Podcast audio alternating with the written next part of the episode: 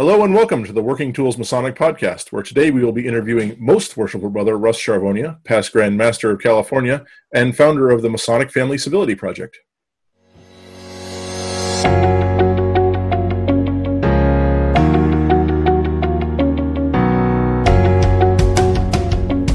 Ladies and gentlemen, brethren all, welcome to the Working Tools Podcast, a casual conversation around Freemasonry. First, it's important to note that our opinions and thoughts are our own and do not reflect those of our Grand Lodge or respective craft or concordant bodies. Please connect with us and ask questions, either here on YouTube or on our Facebook page. We'd also appreciate a thumbs up and especially any comments on our videos.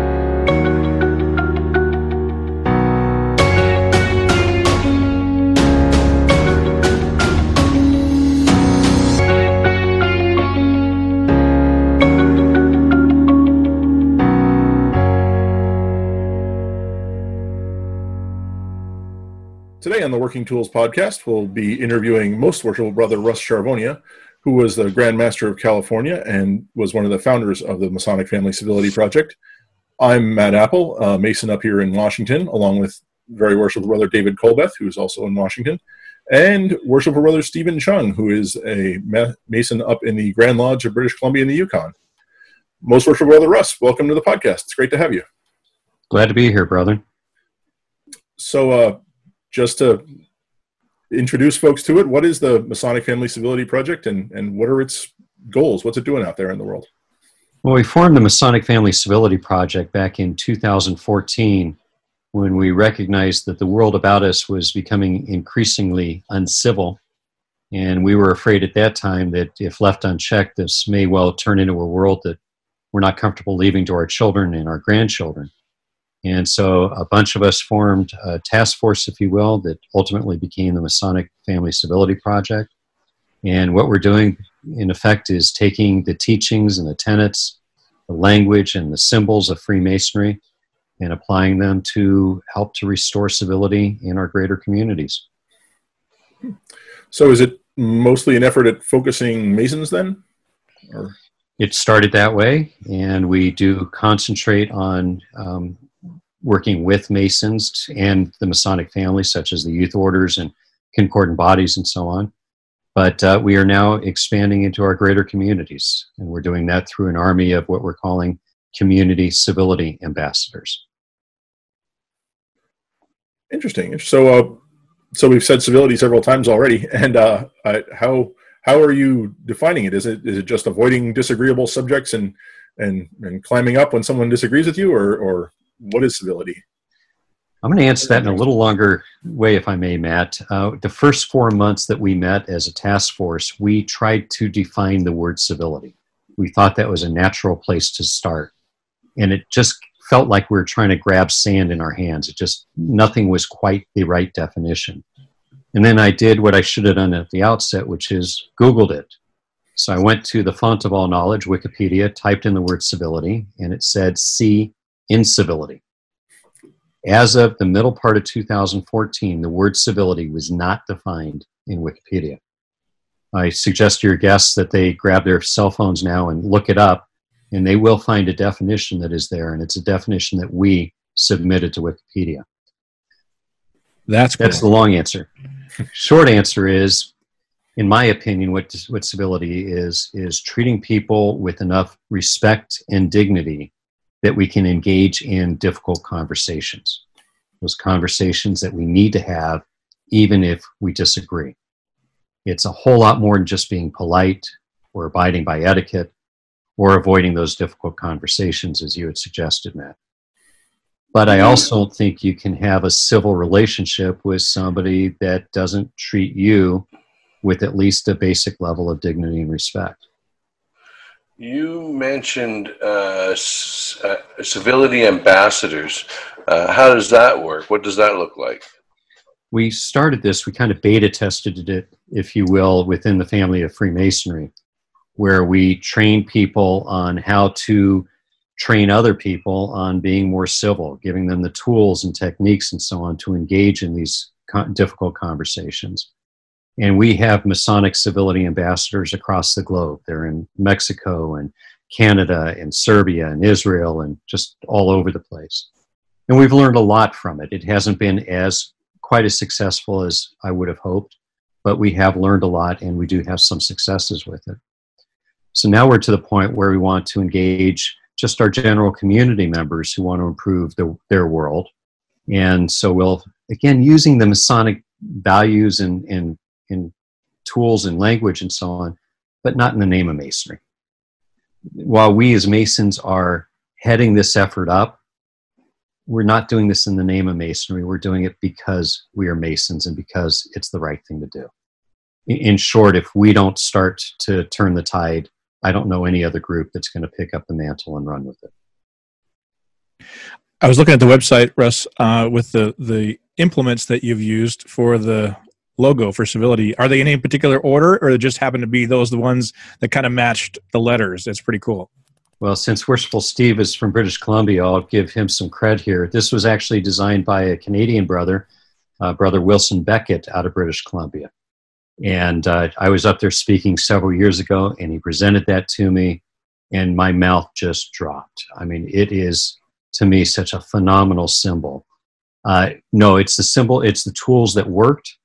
But if you dissect every tool that's in that logo, you will see how it talks about treating people with dignity and respect. In 2014, was was that the year that Conference Grandmasters was in Vancouver? Actually, no, it was in Baltimore that year. Okay. in Vancouver later, uh, okay. two years later, as I recall. Okay. Okay.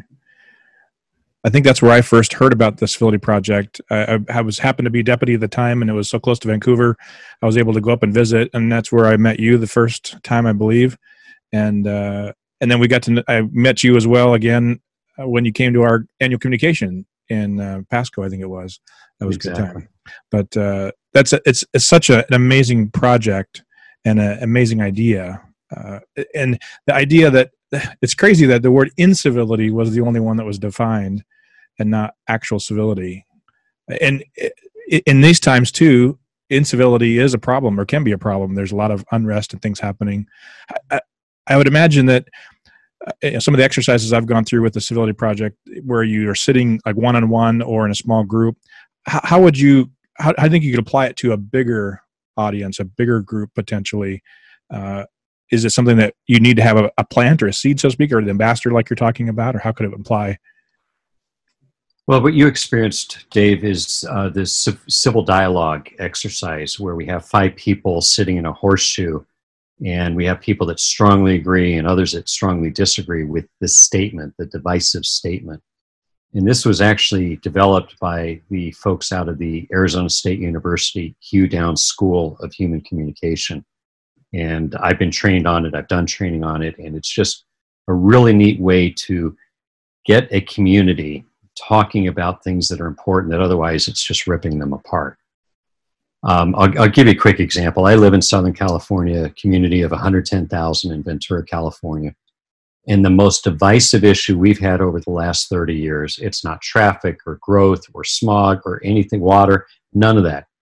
It's should we build a Walmart on Victoria Avenue? I kid you not. And family members and people who used to be best of friends are no longer talking to each other yet today, three decades later, wow. because of that. It was either going to destroy all our small businesses, and they used Chinese slave labor to build the products, and, and it was going to create traffic jams, or it's going to give us many more shopping opportunities, create more jobs, and so on. And I often look back in that, at that and say, you know, could we as Masons have brought the community together to talk about that using that civil dialogue exercise? Now, between you and me, whether to build a Walmart should not be life or death. But think about all the instances that are. Think about the pandemic situation. You know, should we be opening things up or keeping things locked down? You're seeing riots practically develop because of that. Can we, as Masons, bring the community into our, our lodges or into our public libraries? Again, not in the name of Masonry, but because we're Masons, and help them to have a productive, difficult conversation. I think we can and we should be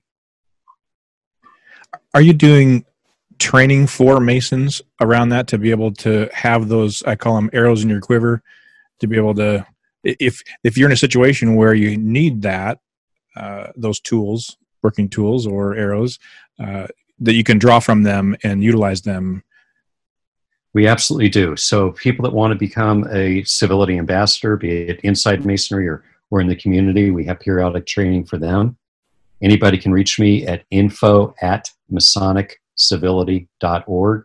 And I know we'll report, repeat that email address later. Um, but yes, we do training like that. Um, and then there's ways to get more concentrated training. The other thing that's available to everybody, if you go to civilitycenter.org, under resources, there's a civility toolkit that we help to develop. And the civil dialogue exercise I described is one of those tools in that toolkit. And there are tools for if you're encountering incivility in your family life, in your workplace, in your community, dare I say, in your lodge, um, all kinds of neat tools that you can open the drawer and pick out the specific tools that will help you to get through the problem.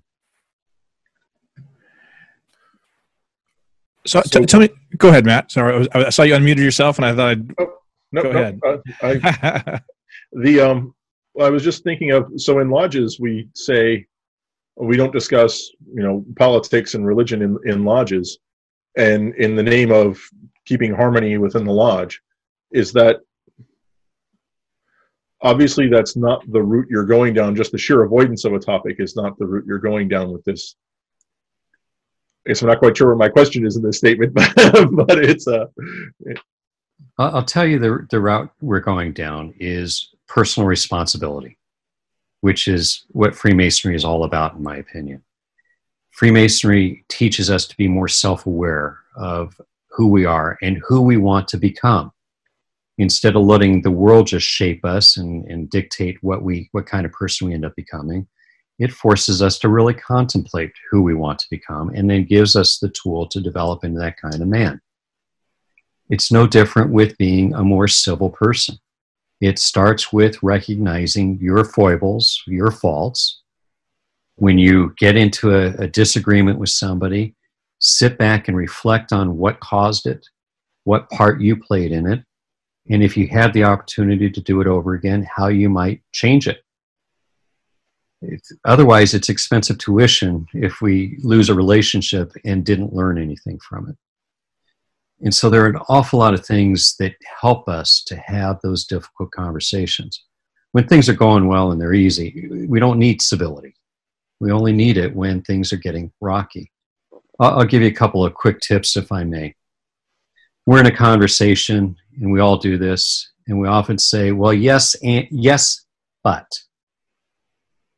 And think about what "yes, but" did to you when I say that kind of cuts the conversation off, puts you on the defensive. You may be hearing me to say, well, yes, I kind of agree with you, but you're totally wrong. Right?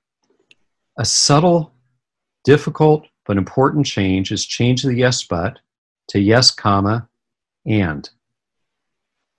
That now builds on the conversation. And as Masons, we, of course, are builders.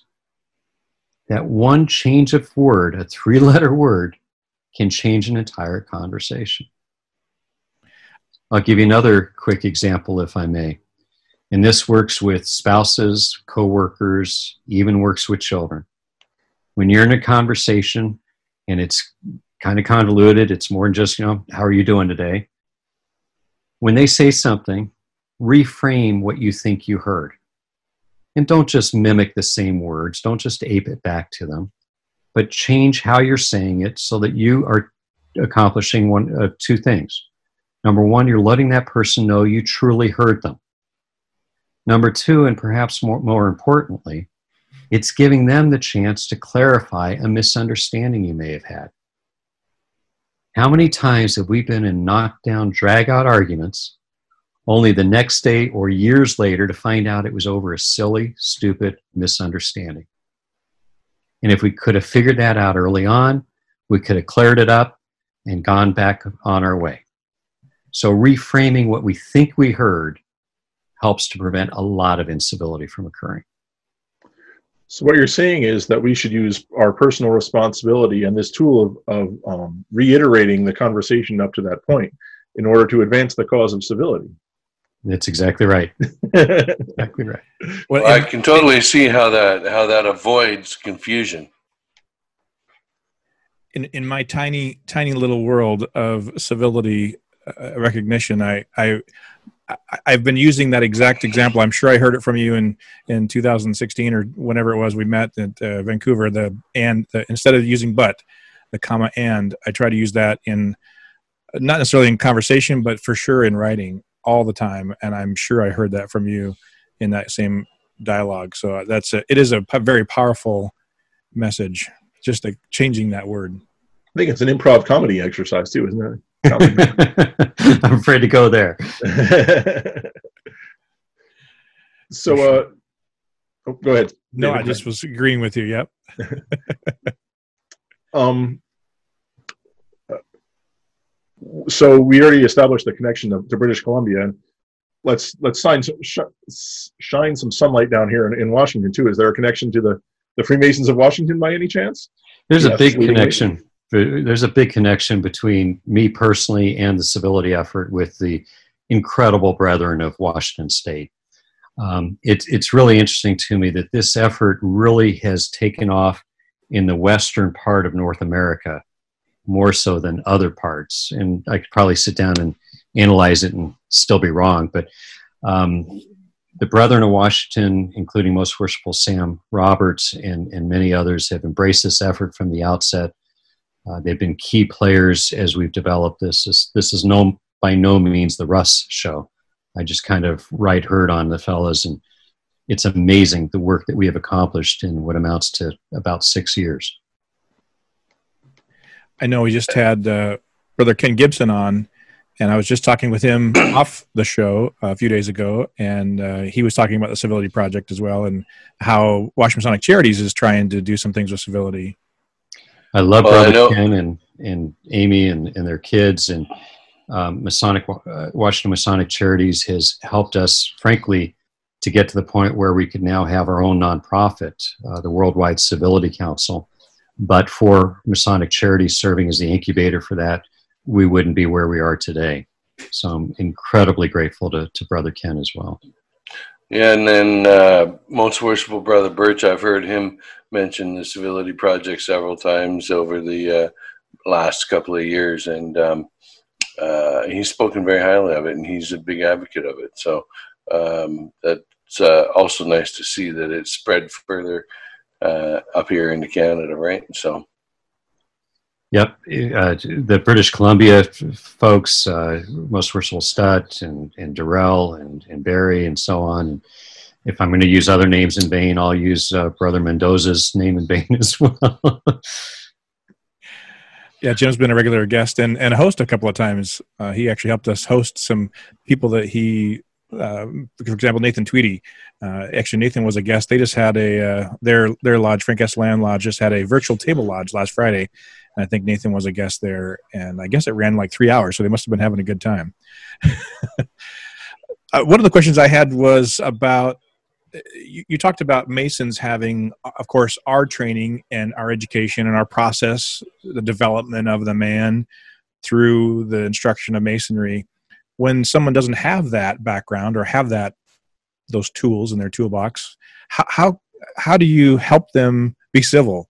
So you were talking about through the, for example, pandemic thing or or a city council issue or something. If we wanted to interject ourselves into that, yes, we might be able to be a mediator and to be a, uh, advisor, so to speak. But if if you're just a citizen and they're the mayor and they're the councilman or the FEMA or whatever, you know, how, how, do you any suggestions on how you might be able to do that, or or what tools can you provide to somebody say, hey, do you think we should run our meeting by these five steps or whatever? I think we just continue to live our Masonic lives out in our greater worlds. Um, I'm going to answer that, uh, Dave, if I may, by using another example. Uh, in 2015, I did, took a Grand Master's trip to the Holy Land. We had almost 80 people with us, and every day was just more phenomenal than the next. But one day we went into the West Bank to, to go to Bethlehem. And you cross the border and you see this big old intimidating sign saying you're taking your life in your hands and so on and so forth. And we pick up a Palestinian guide and he starts feeding us the company line. And I'm peppering him with questions. And, and then he turned it around on me and asked me the questions. And he said, So, you know, what's all this masonry stuff? And I said, Well, you know, the, I, I told him it's a, a, philosophy, it's a way of improving ourselves to, to be better citizens and, and men. And I said that the principle that would probably mean the most to you right now, where you are, is that we treat each other on the level. And he says, Well, what do you mean by that? I said, A brand new master mason has equal voice with the 50 year, year past master. And he kind of, you know, did the double take and he just couldn't relate to that, that he should have a voice in his own self rule. And these are concepts that apply everywhere. I was talking with a group uh, just today and talking about how Masonry teaches patience. Think about it. You can't get your three degrees in a matter of a few hours. It takes a matter of time, a matter of months. Um, we are taught to wait a time with patience. We are taught that time, patience, and perseverance will accomplish. I change it to most things from all things. Okay? Do you think society can benefit from the concept of some patience? For the sure. concept of yeah. sitting back and contemplating for a little bit before they fire off that, that tweet or that Facebook post? Do you think? Yeah. Do you think that um, this that society can benefit from the thought of spreading the cement of brotherly love and affection amongst their their community members? Do you think they could learn something from taking the compasses and drawing a circle around ourselves and creating a boundary beyond which we shouldn't allow our passions and our prejudices to begin to intrude upon the rights and enjoyment of another person? These are all things that we can describe to people. There's nothing preventing us from doing it, and they'll get it. We talk about putting the, the, the master's gavel in his hand and use it judiciously because it can be made an instrument of great good or greater harm. So you're talking to your city council member who seems to be, you know, bullying his or her way through. You can find that way to, to share it with them.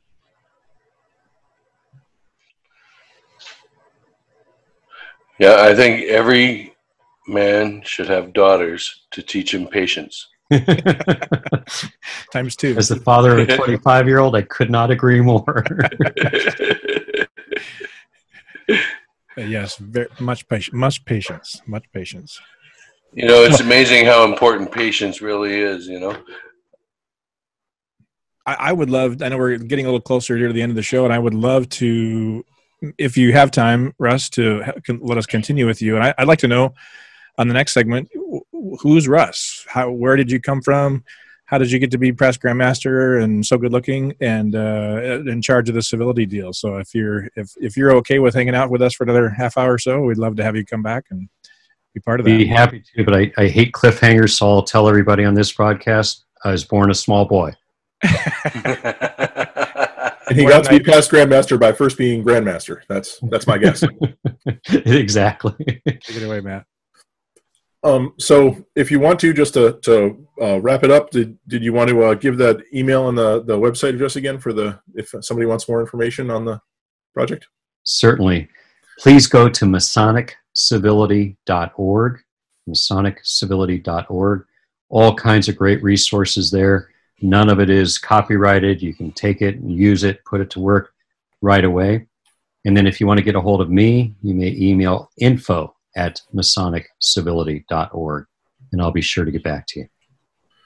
So, with that, on behalf of uh, David and Steven and myself, Most Worshipful Brother Russ, thank you very much for being here today. It's been my pleasure. Thank you, brother. And uh, we you. look forward to seeing you again next time on the Working Tools Masonic Podcast.